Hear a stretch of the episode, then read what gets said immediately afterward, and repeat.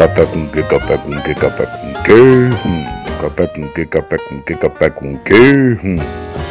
Café com Dungeon. Bom dia, amigos do Regra da Casa. Estamos aqui para mais um Café com Dungeon. Na sua manhã com muito RPG. Meu nome é Rafael Balbi e hoje eu estou bebendo aqui um cafezinho com whisky.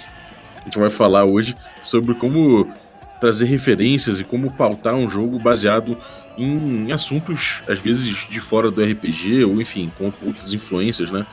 E para isso, a gente está aqui com o Mestre Kiral voltando aí. Essa é a parte 2 daquela primeira, do primeiro podcast que a gente fez aqui na semana passada, falando de experiência aberta e experiência fechada. Fala aí, Kiral, bem-vindo. Fala, grande Balbi, fala galera, bom dia.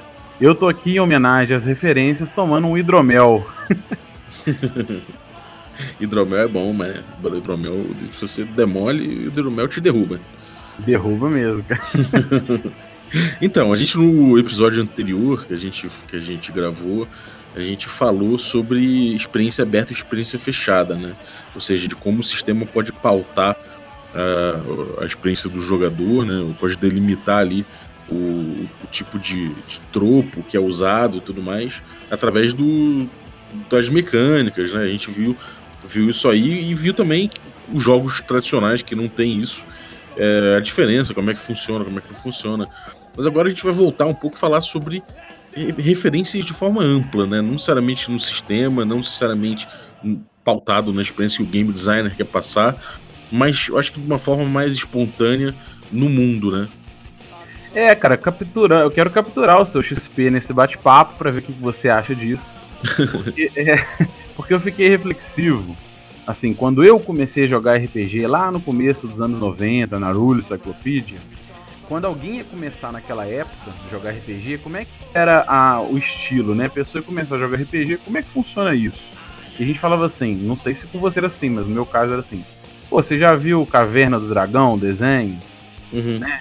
É mais ou menos assim. Então era uma das referências mais fortes que a gente usava para trazer para a pessoa nova a ideia de como funcionaria aquele jogo. Então era muito comum. Eu tenho um, um filme que eu adorava chamado Willow na Terra da Magia. Clássico. Clássico. E melhor sessão da tarde de todos, né? é verdade, é um dos melhores mesmo. É, eu adorava quando passava. Começava com uma cena dos lobos atacando uma cidade que me dava medo até. Nossa senhora, terror, terrorizante. O próprio é, Willow Wallace, né? O, do, o filme do Mel Gibson, não sei se você lembra da Sports. Que, que inclusive inspirou meu primeiro personagem. Braveheart, né? Braveheart. Que ele era o meu primeiro personagem sorteado na Rule Cyclopedia. Ele era um Halfling. E, e aí eu, eu chamei ele de Willow Wallace. Fazendo um mix dos dois filmes, cara.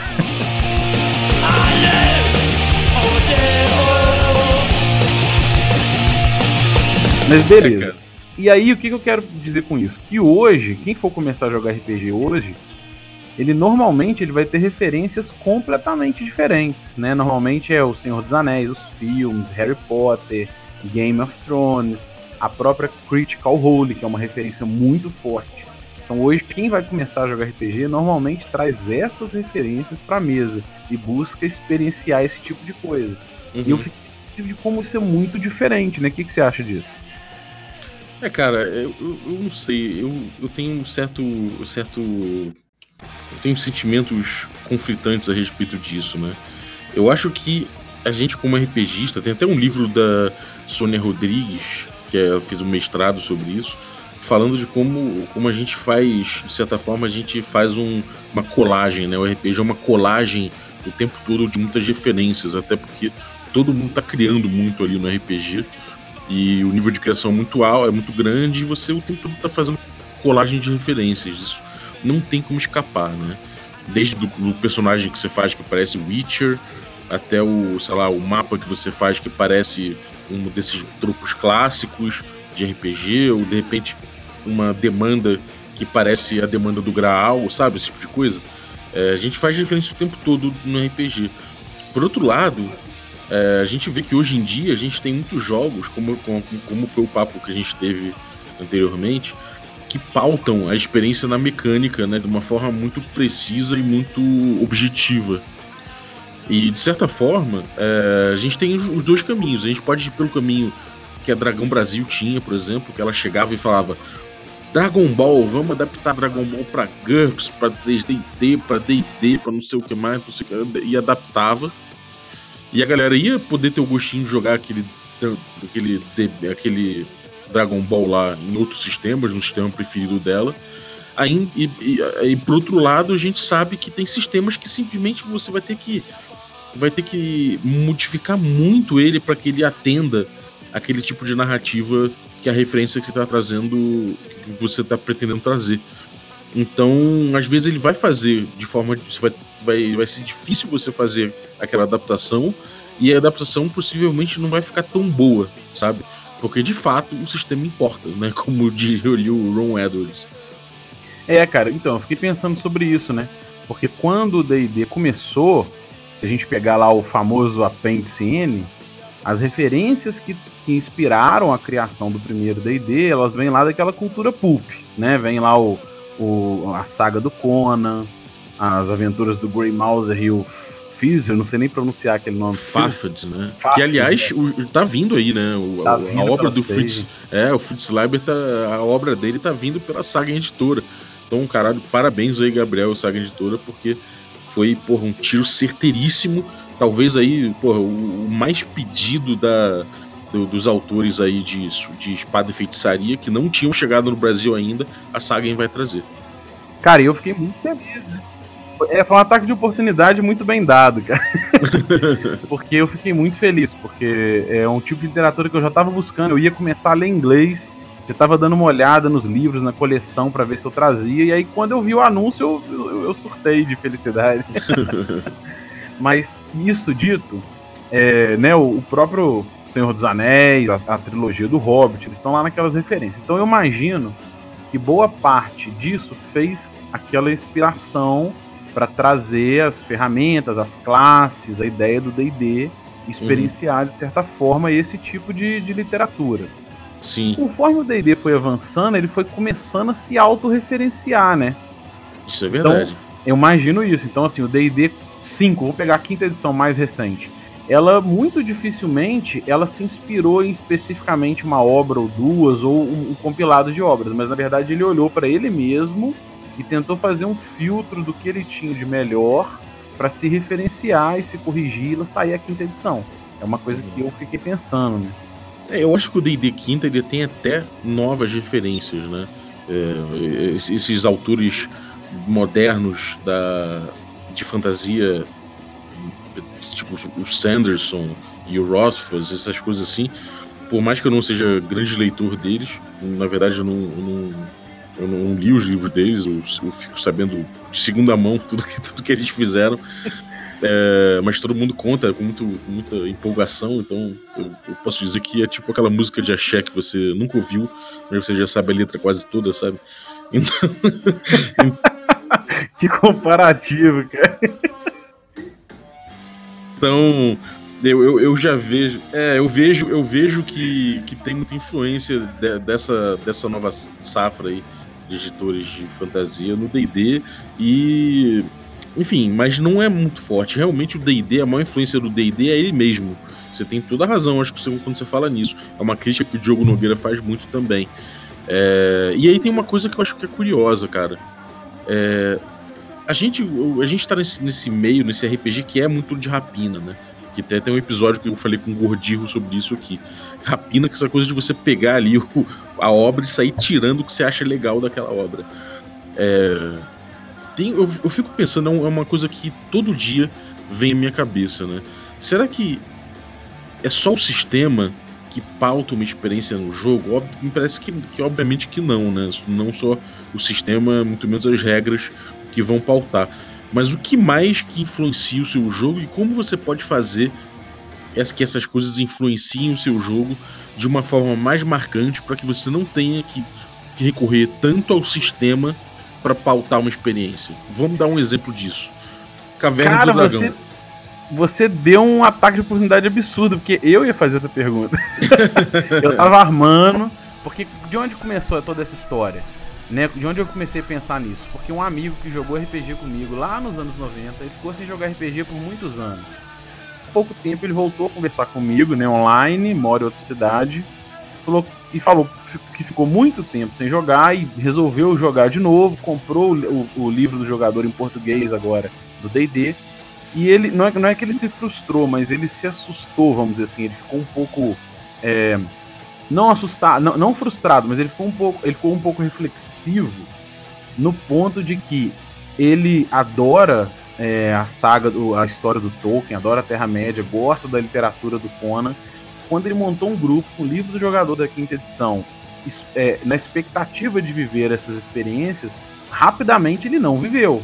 Porque uhum. as habilidades, a, o sistema todo é muito longe disso, né? E Sim. aí ele veio conversar comigo sobre isso, o que, que eu achava. Óbvio que eu já vendi o peixe da OSR, né? Você quer Sword and Sorcery, você tem que ir pro DCC, pro Old School. Mas aí eu fiquei pensando o livro sobre do mestre, isso, né? ele, ele tente fazer parecer que é fácil você passar esse sabor de Sword and Sorcery pro D&D quinta, né? É, então, aí eu fiquei pensando... É, então, na verdade, tudo isso eu fiquei reflexivo, né? Você pega uma, uma expectativa, você cria uma expectativa, umas referências, idealiza viver essa expectativa, né? Experienciar ela na mesa. Em muitos casos ela vai muito longe da mesa. Eu lembrei, inclusive, no nosso vídeo anterior que a gente conversou sobre você querer viver o Piratas do Caribe e pegar o, o Seven Sea. Aí funciona. Mas uhum. se você, por exemplo, tá na pegada do Black Sails e pega o Seven Sea, vai ser muito longe, né? Uhum. E são dois tipos de pirataria. E de repente aquele. Eu até lembrei o GURPS Swashbuckler, se não me engano ele consegue, ele consegue aproximar mais dessa pegada Black Sails. Uhum. Então eu fiquei Sem pensando, dúvida. cara, como o sistema pode ajudar a você na, no jogo ter uma experiência mais próxima da expectativa que você né, idealizava. Mas aí uhum. o, meu, o meu truco era, mas é só o sistema?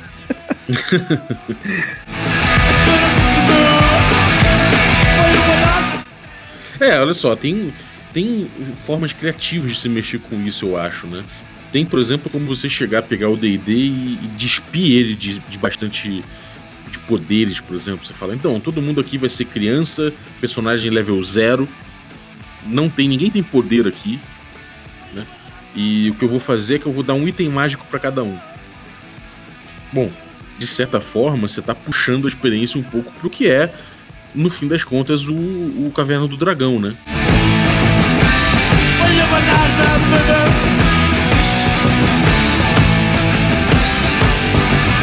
Claro que um old school, você, é, porra, no D&D BX, você tem praticamente a mesmíssima textura do Caverna do Dragão, porque ninguém vai ficar mantendo, por exemplo, um, uma, um combate full com todos os bulhugs do pântano. Não, você faz um combate pontual para de repente fugir, para sair dali da treta, para tentar resolver um assunto mais importante em vez de ficar lutando até a morte, sabe? E a quinta edição não traz essa textura. A não ser que você realmente vai despir ela e começar a trazer, a mexer com certas coisas para para estimular. Vamos supor, teve um, cara que me perguntou, agora não vou lembrar teu nome, cara. Quem foi que fez essa pergunta, mas é um ouvinte que ele me perguntou pelo Facebook. Eu ia até, eu até respondi a ele, mas enfim, como teve essa oportunidade aqui, eu, eu trouxe e esqueci o nome dele. Mas ele perguntou: pô, eu queria fazer uma coisa meio alquimista no meu jogo, eu tô querendo botar uns sistemas aqui, subsistemas no meu OSR para tentar, sei lá, botar uma galera catando ervas e catando não sei o que, não sei para fazer poções e para fazer não sei o que lá. Eu falei, pô, mas será que se precisa fazer um sistema necessariamente para isso? Ou será que de repente se você botar umas fórmulas no jogo que, que o grupo encontre e que se eles encontrarem aquelas ervas eles conseguem fazer uma poção, ou se não tiver nenhum mago no grupo ou alguém que possa fazer encontrar um mago fora para fazer essa poção, isso pode ser uma coisa legal pro jogo? Será que simplesmente uns ganchos não resolvem isso? Você simplesmente não precisa é, mexer no sistema para poder é, trazer esse, esse, essa referência, sabe? Essa, essa vontade que você tem de trazer essa referência. E aí ele concordou, vai tentar, sabe? Vai ver como é que fica. É, então, nesse caso, você aí você deu um exemplo muito bom que não precisa mexer no sistema, é só você ir mexendo na textura, na pegada, né, no, no foco, uhum. que é mais bacana também. Eu fiquei pensando, é, tem um, é, tem um, um um, um, sistema, na verdade um sistema não, uma adaptação, na, pensando na quinta edição, que chama Darker Dungeon, não sei se você já viu. Ah, Ele sim. É um sitezinho que tem uns glifos, né? esqueci o nome, mas a gente pode colocar o link aqui embaixo, o aqui uhum. embaixo, depois do no final vídeo. É que qual que foi a pegada? Ele pensou em fazer tipo um DMG, né, um guia do mestre, mas um filtro usando regras oficiais do livro do mestre, né, regras alternativas do livro do mestre e algumas adaptações que ele trouxe para aproximar a quinta edição de um jogo na pegada do Darkest Dungeon. Então ele chamou de Dark Dungeon. E, e, eu achei sensacional para essas pegadas mais old school. Porque aí, por exemplo, quando um personagem cai com zero, ele sofre nível de exaustão. Então ele traz um monte de ferramentas que vão aproximando desse, desse estilo, né? Uhum. Mas aí, isso ainda mexia no sistema. Igual esse meu amigo que queria, ele é, ele é fã da literatura do Tolkien. Então o que, que eu pensei? A gente tem o MERP, que é extremamente para esse tipo de jogo. E a gente tem o One Ring, que também saiu o Adventures Middle-earth, que é a versão quinta edição. São adaptações, mas tudo mexe no sistema, né? Uhum, sim. É, e cara, você...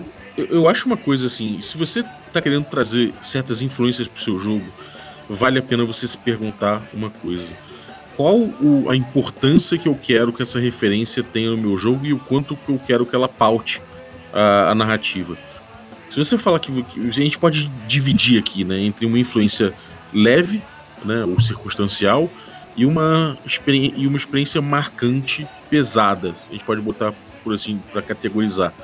Se fosse uma, uma experiência leve, um sabor que ele quer trazer, uma coisa assim, eu acho que ele pode pautar isso aí com, com normatividades no RPG que não são ligadas a sistema e mecânicas. Por exemplo, ele pode mexer um pouco no cenário, ele pode botar itens, né? Itens, ele pode botar esses temas no jogo, como eu falei, a coisa do herbalista, ele não precisa criar um sistema, ele pode simplesmente botar fórmulas alquímicas no jogo e fazer elas ganharem importância dentro da narrativa, né?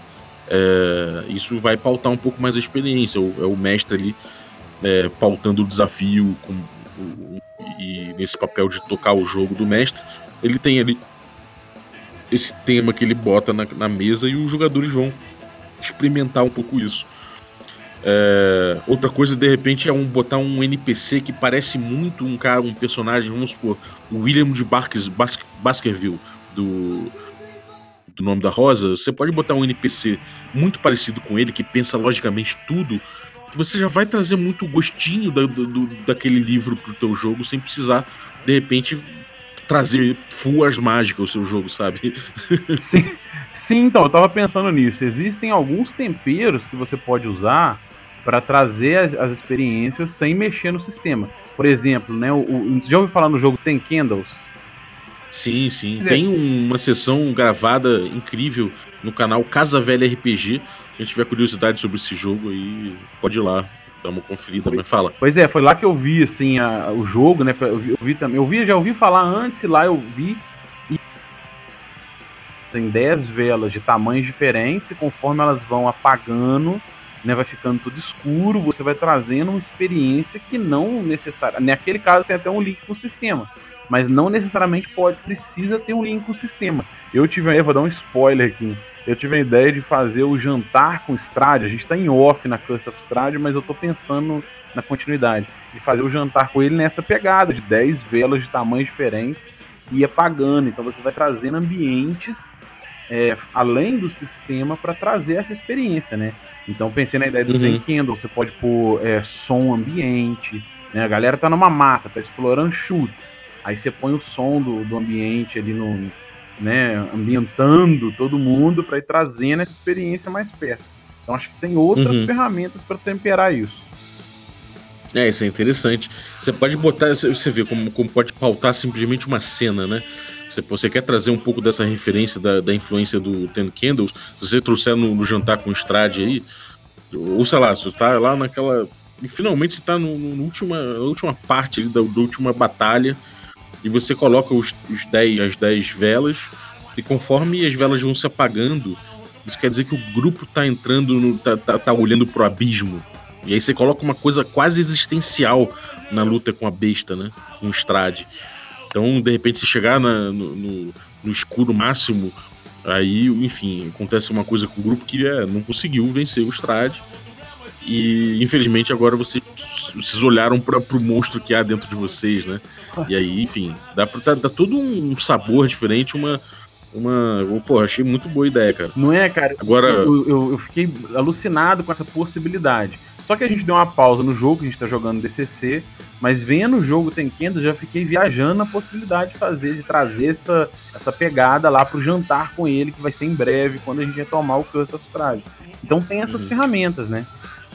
O... É, você não precisa necessariamente alterar o sistema do D&D quinta edição com para contemplar o Tenkendo, você pode simplesmente usar numa cena, né? Sim. A outra coisa que eu fiquei pensando, né? O DCC, parte da, da proposta dele de trazer essa experiência old school novamente, é, por exemplo, as artes todas em preto e branco, é um jogo pautado por teatro da mente, né? Que funciona muito bem.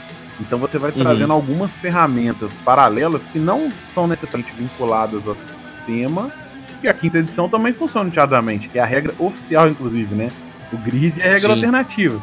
Mas como que você traz alguns temperos ali, você vai trazendo a pegada. A ficha. Então você pode trazer, por exemplo, ao invés de ficar usando o grid, você usa mais teatro da mente.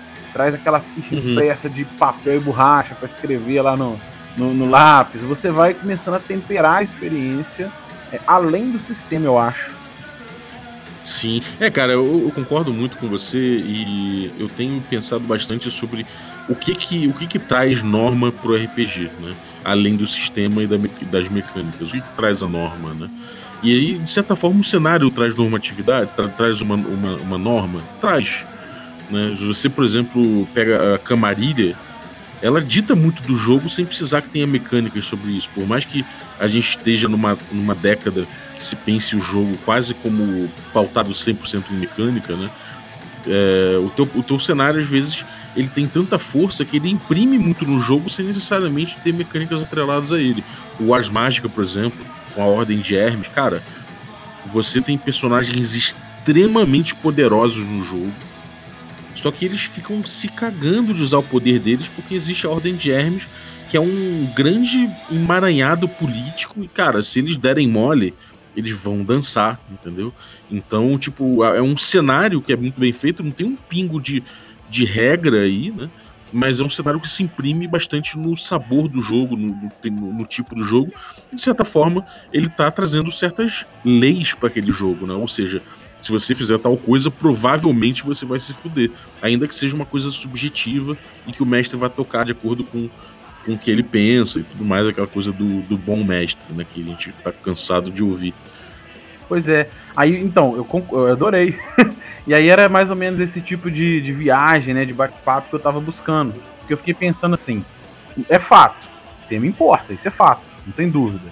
O sistema que a gente escolhe, ele vai pautar muito é, da proximidade da expectativa com a experiência. Isso ajuda muito. Mas eu, é, aí eu fiquei uhum. reflexivo, mas é só o sistema, então eu troquei o sistema, funcionou. Eu vou viver a experiência que eu queria ou eu vou, vou, ficar muito próximo dessas referências que eu buscava. E aí eu fiquei pensando se era só Sim. o sistema, e eu acho que não. aí a gente, tá, a gente tá falando agora sobre como você influenciar o seu jogo de maneira leve, né? Mas tem uma maneira pesada, que é você, você pegar e fazer adaptação de sistema e fazer com que as mecânicas reflitam tudo aquilo que você, que você pegou de referência. Aí, meu amigo, é um trabalho bem pesado, né? Você vai ter que mexer bem no sistema. É importante que você entenda bem o sistema que você está mexendo. E, e assim, provavelmente você vai conseguir, vai conhecer algum sistema que faz aquilo melhor do que, do que, o, do que, do que o que você está mexendo. Né? É aquela coisa do cara que fala, pô, eu quero mestrar um jogo de super-heróis com D&D quinta edição, né? da Marvel, super-heróis da Marvel. É possível?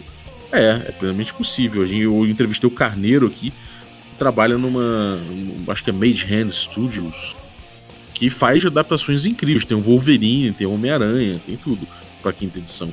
Mas, será que não tem um sistema melhor para isso? E tem, certamente. Você vai te poupar trabalho e tudo mais. Agora, é, se você quer mexer realmente, e, ou, ou se tem temas que realmente não tem um sistema pronto para isso, eu super, super, super estimulo que você mexa, que você entenda, que você como mestre é, seja um, um, pouco de game design, designer sim. Eu acho que isso é muito, é muito claro que todo mestre é um pouco game designer e que você pode mexer de forma pesada nesse tipo de coisa. Agora, se você quer só um, um sabor, umas pinceladas, botar aquele gostinho, cara, põe um NPC baseado no, naquele, naquele personagem que você gosta da tua série, que você quer trazer pro jogo, ou de repente coloca um item mágico que faz referência. Você não precisa necessariamente é, trazer aquilo para sistema como a gente foi acostumado durante muito tempo, né? Cara, perfeito. Tem um amigo que ele vai ouvir esse podcast aqui, ele, deve, ele vai fritar. Porque ele detesta magia poderosa, ele mágico, comércio de item mágico. Né? Um jogo pautado por superpoderes, vamos dizer assim, high magic e, e high fantasy. Mas ele joga, por exemplo, jogou por muitos anos o Pathfinder e joga para a quinta edição. E ele fica se distorcendo, mexendo em regra, adaptando, tentando criar e recriar para ter uma experiência mais surda dentro do Sorcerer. E eu falo com ele, ó, você tem aí espadas afiadas, feitiços sinistros, tem o DCC, tem o Lamentation, você tem diversas possibilidades já prontas para você ter a experiência que você busca. E ele tá se contorcendo Sim. ali com, com os sistemas dele, subsistemas que ele vai criando. Não tem jeito, cara. Determinados trabalhos são hercúleos demais para qualquer pessoa. Por outro lado, é prazeroso também. Se ele gostar de se contorcer e fazer esse trabalho também, nada de errado. E eu peço que você publique é, isso aí, trabalho depois. Foi exatamente o que eu falei com ele, né? O Adventures em Middle-earth, por exemplo, nasceu disso. A pessoa pegou a engrenagem da quinta edição, foi adaptando até chegar na proposta que se acreditava ser mais perto do para vivenciar aventuras na Terra Média e virou uma publicação, virou um jogo. Então também funciona, né? Tem essa tem essa proposta. E eu também não acho que a gente tem que trocar de sistema para tudo. Às vezes a pessoa tá jogando uma campanha, eu até brincava com um amigo. A pessoa tá jogando uma campanha um ano, aí o grupo tá ali nível 9 e ele teve um problema pontual, por exemplo. Aí eu tô querendo agora fazer uma, uma proposta de Hexcrawl. E ele vem no, no, no, nas comunidades online e fala assim: Ah, como que eu poderia fazer um Hexcrawl? E a primeira resposta é assim: troca de sistema, pega lá o Forbidden Lands. Sim. mas o cara tá na campanha e tal, não é o caso. Eu acho que não é sempre o caso, mas tem hora que a, que a mudança ela é muito favorável, muito prazerosa. Sem dúvida, cara. É, a gente vê que é possível você pautar o jogo não somente com mecânica, mas se você quiser pautar de uma forma bem pesada e que isso faça. que isso determine o jogo, aí é importante que você mexa na mecânica. Agora, tem uma. Sobre a adaptação que você falou, da adaptação difícil, tem um perfil de jogador que é o seguinte: é o cara que ele é casual, de certa forma, mas ainda assim ele tem um grupo de anos, por exemplo. O cara tá aí jogando a quinta edição desde que saiu a quinta edição. Ele comprou lá o, o livro dele, tem um mundo próprio dele, com o grupo dele que é o mesmo desde sempre. Ele tá jogando aquilo, ele é casual, ou seja, ele se encontra ali uma vez a cada 15 dias, a cada um mês para jogar essa campanha dele. Joga, aproveita bastante e durante o tempo que ele não tá jogando, ele tá lendo o livro bastante, tá se, aprimorando na, no, no, que o livro traz, não sei o que. Esse cara, às vezes, ele, ele não tem o mínimo saco e vontade de falar, pô, eu vou pegar um outro sistema aqui, eu quero fazer um Hexcrawl, eu vou pegar um sistema próprio para isso, eu vou pegar o Forbidden Lands. Às vezes o cara fala, cara, eu não tô com paciência para aprender um sistema novo, eu tenho o meu joguinho, eu não vou mudar ele, sacou? Eu sei que eu, a minha, minha campanha eu quero terminar ela, eu quero continuar para sempre com essa campanha que, que eu amo, já tem os personagens que todo mundo ama. Então, cara, deixa ele mexer, sacou? Eu, às vezes o prazer dele é justamente esse: pegar o sistema que ele adora, que ele ama, e ver as possibilidades, ver até onde vai, sabe? Então também não tem nada de errado com isso. É, às vezes a gente, a gente zoa o cara que fala, porra, isso aí vai dar trabalho, hein, amigo? Tá querendo botar a roda de. roda de. de, de daqueles carros lá de Destruction Derby em. em no Fusquinha. Em chassi de Fusquinha. é. Pô, mas vai que o cara consegue vai ficar maneiro pra caralho também, entendeu? Nada impede. Então, acho que cada um com a sua, com a sua loucura aí. E a gente sabe que, porra, o RPG nasceu assim, né? Nasceu um cara jogando Wargame e ele falou, porra, eu quero jogar, eu quero jogar outra parada aqui, meu, vou adaptar. Cara, que exemplo genial, exatamente. Né, no final das contas era isso. Eu tava jogando Wargame, não tava satisfeito, ao invés de eu trocar pra outro Wargame, eu fui adaptando e chegou no RPG. É, Sim. foi isso. Inclusive, recomendo muito quem não viu ainda que veja o Secrets of Blackmore, que é um documentário que foi feito pela, pela patota aí do Arneson, né? Do David Arneson. Que, cara, eles produziram muito material, tem muito material gravado também, muita foto e, e muito, muito documento, né? Da, da época do, da participação do David Arneson na criação do D&D e, e das atividades dos grupos dele, né? Então, cara, é muito rico e traz um novo olhar sobre uma história que a gente estava acostumado a ver de forma muito gagaxiana, né? Cara, e realmente, né, a gente ofusca um pouco o Arneson em relação ao Gygax, e não é bem assim, né, cara? Nada, isso, isso vale para tudo, né? É, nada é uma pessoa Sim. só, o Einstein, né? Não, não é assim. A gente tem uma equipe toda, todo um grupo de pessoas que ajudam a empurrar um pouquinho essa, esse conhecimento, né, cara? É, exatamente. E, e, aí. Mas é isso, cara. Você tem algum tema ainda que você queira tocar em relação a, a esse tipo de, de pensamento, de referências e como trazer isso pro jogo? Não, cara, isso é um XP em construção. Eu, eu adorei o papo aqui. Eu só tô fazendo uma reflexão sobre isso que eu concordo também, né? Eu tenho amigos que. É aquela coisa, às vezes você gosta de jogar futebol, e vão trazer para o mesmo caso. A gente tem esporte, tem diversos esportes diferentes. Tem a pessoa que gosta de correr, fazer natação, jogar futebol, ver o vôlei. E tem gente que gosta de jogar o seu mesmo futebol todo final de semana e tá muito feliz com isso. Isso não é um problema também. Não tem que ficar. Eu acho que cada um tem que entender a sua, né, a sua necessidade. E a, mas, Exato. É, mas ao mesmo tempo a gente também se acostuma a criar resistência pro novo. E às vezes no novo você se descobre, né, de uma forma que você nunca imaginava. Então tem que, tem que saber dosar os dois. é.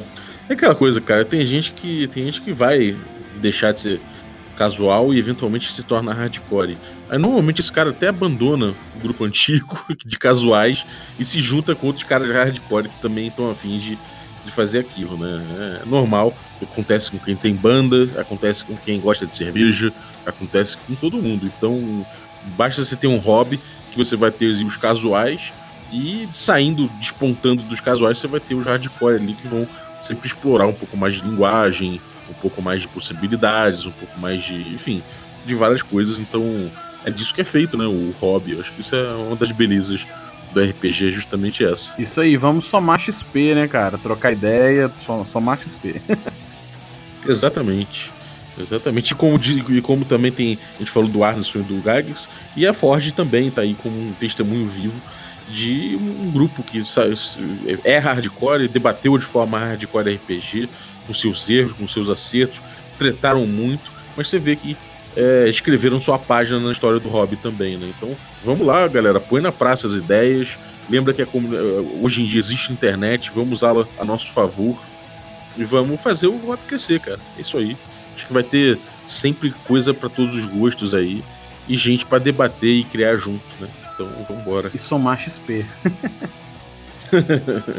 Exatamente. Kiral, o que você tem aprontado na internet aí, meu camarada?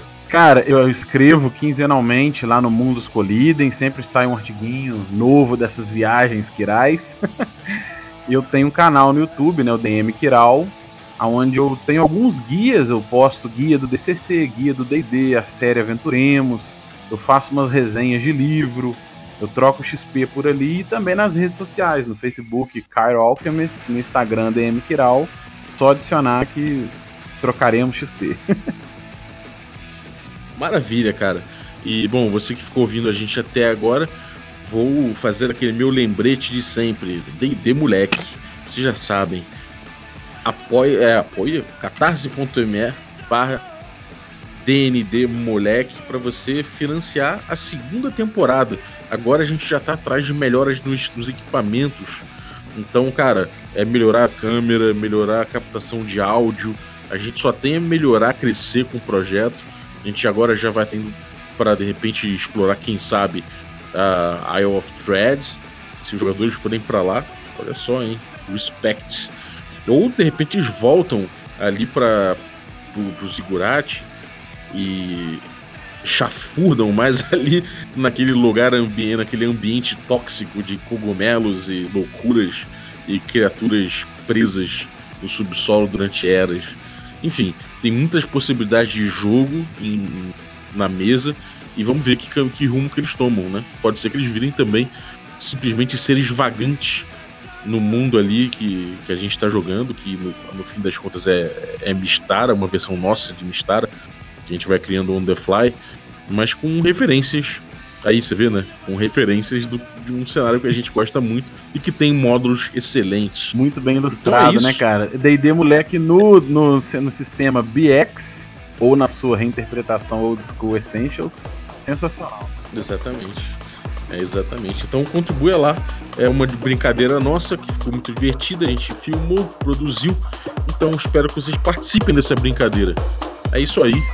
E a vinhetinha de hoje foi por conta do Samuel, do Brainstorms and Dragons, que é um canal aí que tem Facebook, tem Twitter. É, cola lá que daqui a pouco os caras estão lançando um podcast. Então se liga aí. E é isso. Valeu, até a próxima. Um abraço, galera.